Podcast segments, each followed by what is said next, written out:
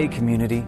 Welcome to our sermon podcast for wanderers, seekers, and thinkers, for deconstructing and reconstructing. This is a feed of Open Door Church, a faith community focused on God's love and grace, a progressive church built around action, community, and people. Enjoy this week's message and check back often as we're posting new content every week.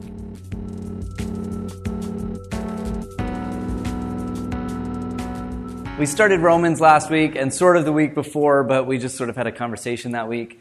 Uh, Romans is, and here's the deal. I'm going to tell you this every single week that we do this because Romans is one of those books of the Bible, letters, whatever you want to do, that has not gone over so well for a lot of us and produces a, a, a bit of anxiety has been used in very negative ways, in very controlling ways, in very manipulative ways. And, and so, to one, I was not interested in doing this at all. Just to be upfront and open, uh, because it's very dense. It's been traditionally interpreted very negatively, and it's been used. Uh, it's been used as a very harmful texts in the Bible to many people that uh, in the church. And so, so I wasn't super excited about this. However, our goal here, our purpose here, is to take Romans and words of Paul and see if we can uh, build something and bring something out of it that is valuable and that is purposeful and that is meaningful. And one of the things that we did last week was we began to undo and unwind some of the poor interpretations and some of the poor historical interpretations of, of the letter that have caused uh, a lot of problems. And we're going to continue that uh, this week. So, Paul is writing to a group of Christians in Rome that are really kind of all over the place. And they're in a culture, they're in a society, in a structure that is primarily about status. And in fact, a huge portion of the letter is about status. So we've talked a little bit about the origins of the letter and what he's doing. Uh, for one thing, he wants to do, he wants to identify himself to a group of uh, Roman churches so that they know him and so that he can come there and stay with them and use Rome as a hub to go from Rome into uh, other areas to share the gospel. But it's significant that he is, he is writing a letter to people that he doesn't know, to many of them that he doesn't know and that don't know him. And it's significant that he needs money from them, right? He needs their support so that he can go into Spain. So we worked, we did this last week. We started with, how do we do this, right? We started with Asia. Paul does all his work over here. And then he writes to Rome and he says, I, and he begins his letter this way, I long to see you so that I may impart to you some spiritual gift. And he's very, uh, he's very nice about this. He says, uh, so, so Asia, Rome, and then he wants to use Rome to come all the way over here to Spain, like my dad did with his maps in the car all the way over to Spain to, to preach and share and to, and to circulate the good news. So it's important to recognize that one, this is not a theological treatise that he's writing. This is not a general letter to all the churches for all time.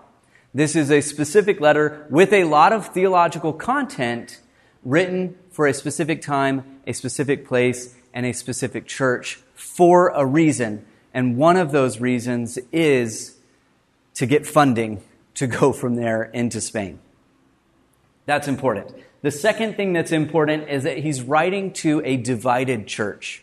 And this I find is fascinating. Some commentators or scholars will actually talk about Paul's primary concern being, you ready for this? Denominations.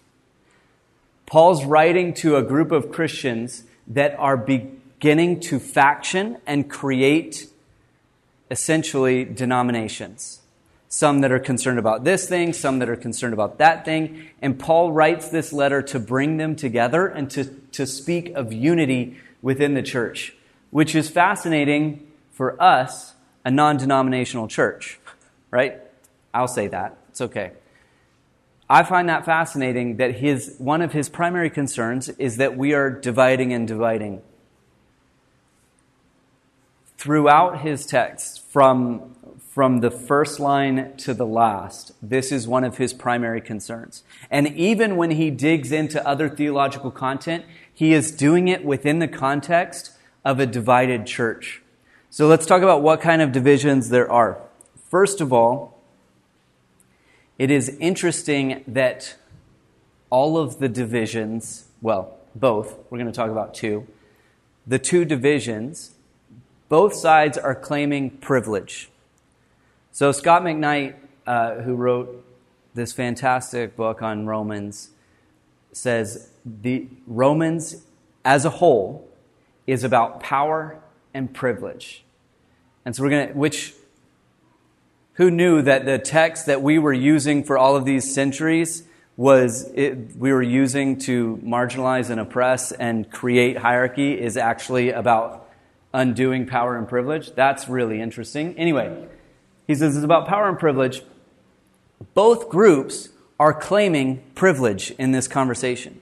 So you have, uh, you have a Jewish Christian community that was essentially expelled from the city and have begun returning. When they are expelled, they sort of lose their status in the community of churches.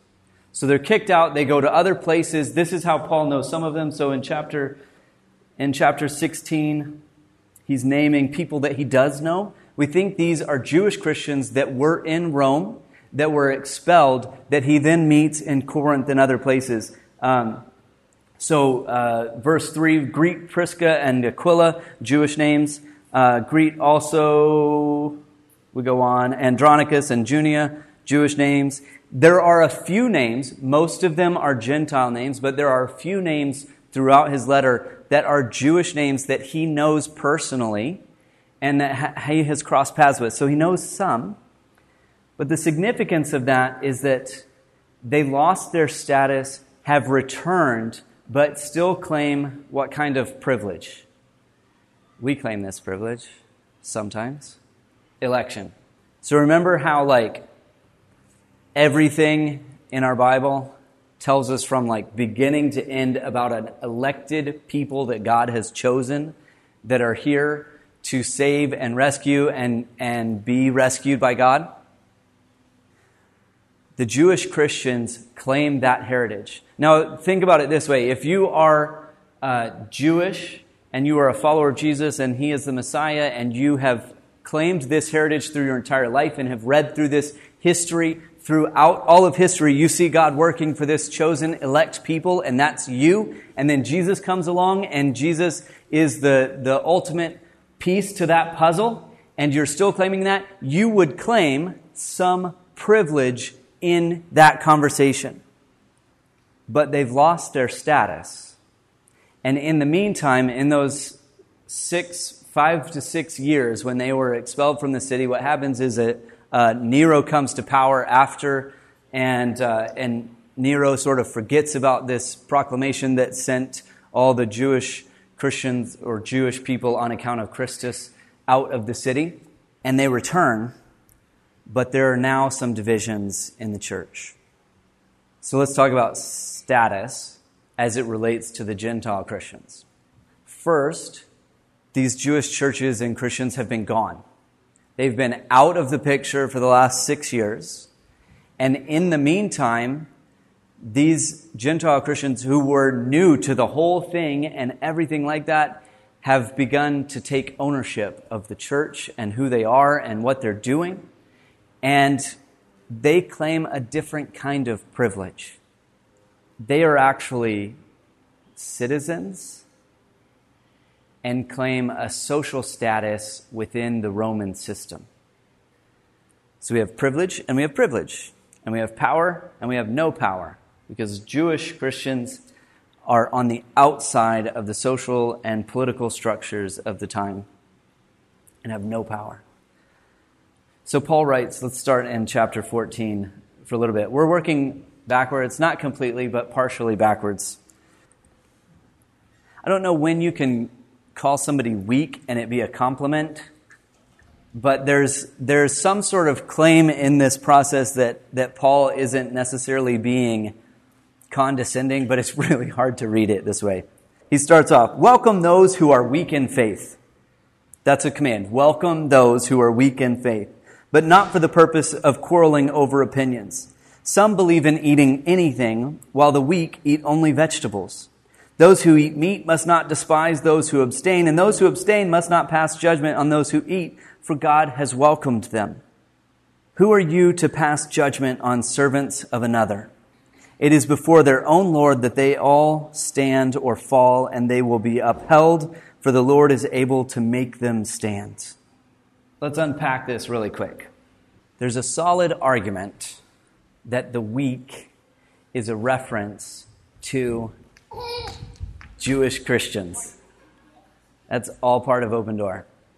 There's a strong argument that the weak here is a reference to Jewish Christians. So what's happening? Welcome those who are weak in faith. To the Gentile Christians, he writes, Welcome those who are weak in faith, but not for the purpose of quarreling over opinions. Some believe in eating anything, those are the Gentiles, while the weak eat only vegetables. Here's the concern meat in Rome is difficult to come by that's not gone through the pagan system of gods. So there's not access to kosher meat. How can, we can we can do that? And so mo, the meat that you buy at the market has been offered up to a god, has then been taken from that place and put on the markets. And so in a way, if you are a Jewish Christian, you look at meat that's been offered to another God and you cannot partake in that. The Gentile Christians who have grown up with this their entire life don't have any reference point for saying, oh, this meat isn't good for us to eat. It's just the meat that they have access to. So when he writes, some believe in eating anything while the weak eat only vegetables, his statement is for religious purposes, excuse me, for religious purposes, the weak or the Jewish Christians are choosing not to eat any meat because maybe in the process they violate the law. And so Paul says, we have to welcome them anyway. And he goes on to write, who are you to pass judgment on servants of another? It is before their own Lord that they stand or fall. Now, what Paul is going to tell us is that he's like, he's going to identify as one of the strong. Even though he's Jewish, he's also a citizen, but he is working this out for himself and he's saying, I think you can eat anything and it's totally fine. But if we're going to quarrel over this, we're going to create divisions in the church.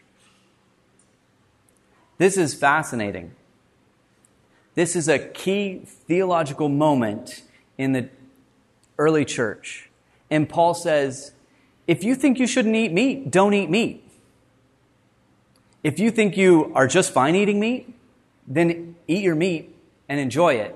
But don't judge this one. And you who are judging this one, you see what we're doing here? He's like, just let it go. It's not relevant. We spend so much time focused on does this theology matter? Does this piece of doctrine matter? Do, do, do we need to, to draw a line in the sand and say you're either in or you're out based on this? And Paul says, let it go. If it's a problem for you, don't eat it. If it's not a problem for you, let them not eat it. It doesn't matter. It's irrelevant. Why do you pass judgment on your brother or sister, or you who, who do you despise your brother or your sister? For we all stand before the judgment seat of God. For it is written, As I live, says the Lord, every knee shall bow to me, and every tongue shall give praise to God. So then each of us will be accountable to God. The process of denominations, not to get on a high horse because we're non denominational, because we're, honestly, it's not any better. It just means we can't get along with anyone else. the whole idea of the denomination here, or the divisions in the church based on, based on our theology, Paul says, forget it. It is far more important that we find unity and that we show and live a different system than the one that's around us. Here's what's interesting about this in context, okay? In context, Paul is setting a different vision for the way the world works. So, the system of honor from which he writes, the, the social status of people, and so we talked about the Jewish and the Gentile, but the Roman world is all about status. It is completely hierarchical, and it is completely based on your honor. And your honor is is built on your power, your wealth, your control, and your ability to convince others that you have honor. If you are A, not a citizen, you are a slave, or you are a freed person, it is a slave that has won or paid for their freedom, can go and work and survive and do just fine. Any of those people, however, no honor at all. You can be a freed slave that makes lots of money, no honor, no status, no power. You can have more power, more control as a slave that works for a powerful person than as a freed slave that makes lots of money. It's kind of strange, but there is a hierarchy in place. There is a structure and a system that is built. What would you say our system is built on? We look out and we go, we have a system of something, status. What is that built on? Money and influence? Yeah. Anyone? That kind of does it, right? It's, it's pretty much it. If you have money, you have influence. If you have power, it probably comes from your money and your influence. Paul is writing about a system that levels the playing field. For him to tell the Jewish Christians, the weak, that you don't have the privilege you think you have, he undoes the religious systems and structures that they expect to be in place.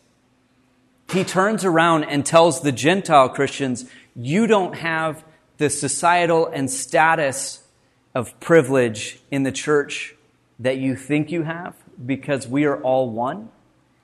He writes a new leaf in the book on how the world functions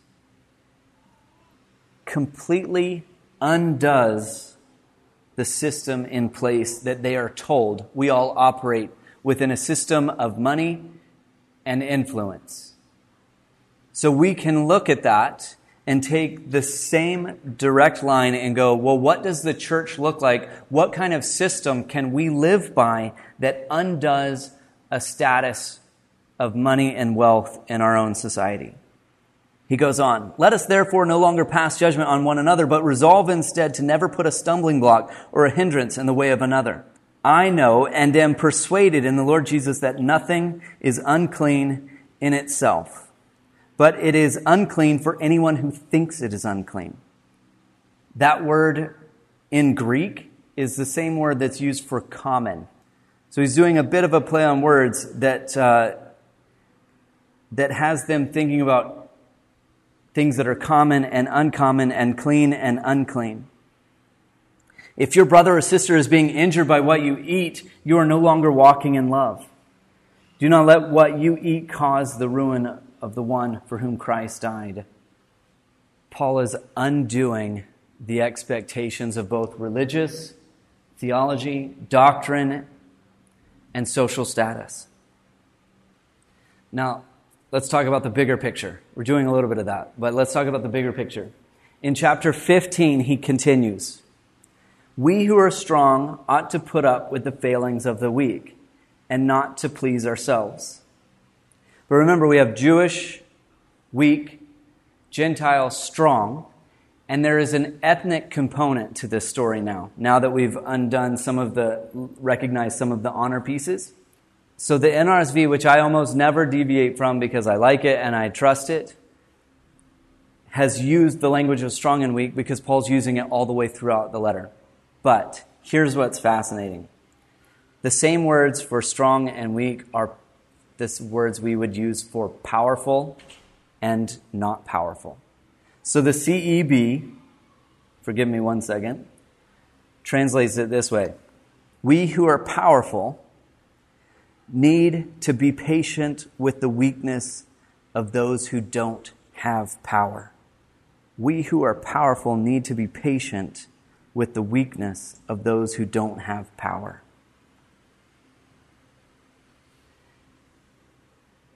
When heard in that light, and with words that we can better associate with the uh, power structures and dynamics that are going on, we see what's underlying Paul's letter, and it is far larger than simply strong and weak, Jewish, Gentile, and theological debates. He's writing about God's vision for the world that doesn't include hierarchy. God's vision for the world that tells us we are all one, that we are all loved by God, that God cares for each of us, and in the process, that we find harmony and peace not through structure and hierarchy and business models and capitalism, but through unity and oneness and equality. That's a huge statement in the Roman world. God's good news eradicates this notion of power and empire. Uh, these two that wrote another, another book, uh, Keesmaat and Walsh, write on Romans in terms of power and empire. And they write, when you look at chapter 1, verse 1, Paul launches into this story by already indicating that he's going to overturn systems and status and structure and privilege and status quo. He says, Paul, a slave of Jesus Christ, called to be an apostle, set apart for the gospel of God. Three interesting things. Remember our honor, honor system of honor and structure? At the top, citizens with wealth and power, less wealth and power, less wealth and power, freed slaves, slaves at the bottom. Paul identifies who is a citizen of Rome and can claim privilege and power within the system. Paul opens his letter by claiming his status as a slave called to be an apostle, set apart for the gospel of God. Keesmaat and Walsh dig into the word gospel. Most frequently in the ancient world, gospel is used as, well, the term we will sometimes say good news or, or gospel or something like that, right? But the good news is most frequently used in the ancient world as the good news of the emperor or king or person in power having won a victory in battle. This is a politically charged word. And Paul says, not the gospel of Caesar, not the gospel of Nero, the gospel of God. Overturning the system and the structure that's in place. One more piece of this story that I want to look at. Okay, you with me? Had no stories today. My apologies. Maybe next time. Okay, we're going to look at Psalm 10. Okay, that seems like a strange place to go. But this might be my like new favorite passage in the whole Bible. Paul quotes Psalms like half a dozen times in this short letter. One of those quotes is from Psalms 10.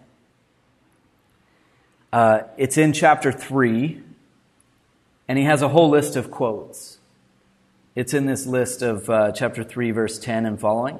There's no one who's righteous, not even one. There's no one who has understanding. There's no one who seeks God.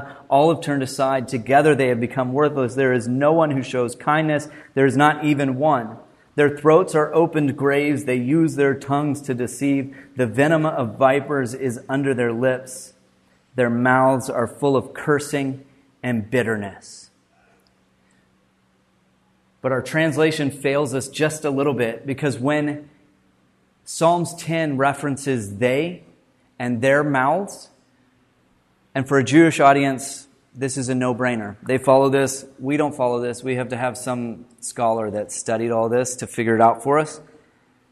But here's chapter or uh, Psalm 10. Why, O Lord, do you stand far off? Why do you hide yourself in times of trouble? In arrogance, the wicked persecute the poor. Let them be caught in the schemes they have devised. For the wicked boast of their desires of their heart. Those greedy for gain curse and renounce the Lord. In the pride of their countenance, the wicked say, God will not seek it out. All their thoughts are, there is no God. Their ways prosper at all times. Your judgments are on high, out of their sight. As for their foes, they scoff at them. They think in their heart, we shall not be moved. Throughout all generations, we shall not meet adversity. Their mouths are filled with cursing and deceit and oppression.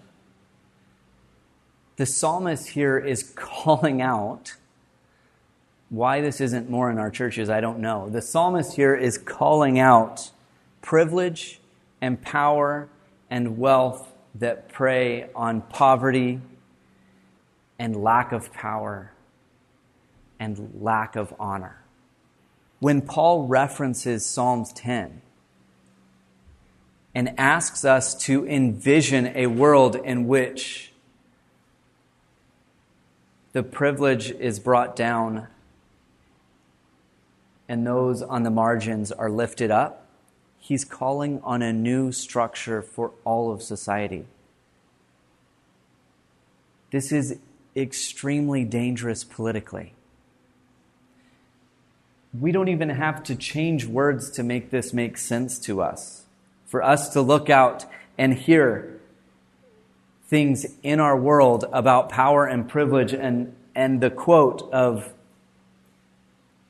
we shall not be moved. Throughout all generations, we shall not meet adversity. I could stand in the middle of Times Square and shoot somebody and get away with it. Power and privilege is the structure of our society, and Paul is offering us a vision from God that sees the world completely differently, where we work as one, where we live in harmony, where we lift those up that need lifting up, and bring down those that need to be brought down.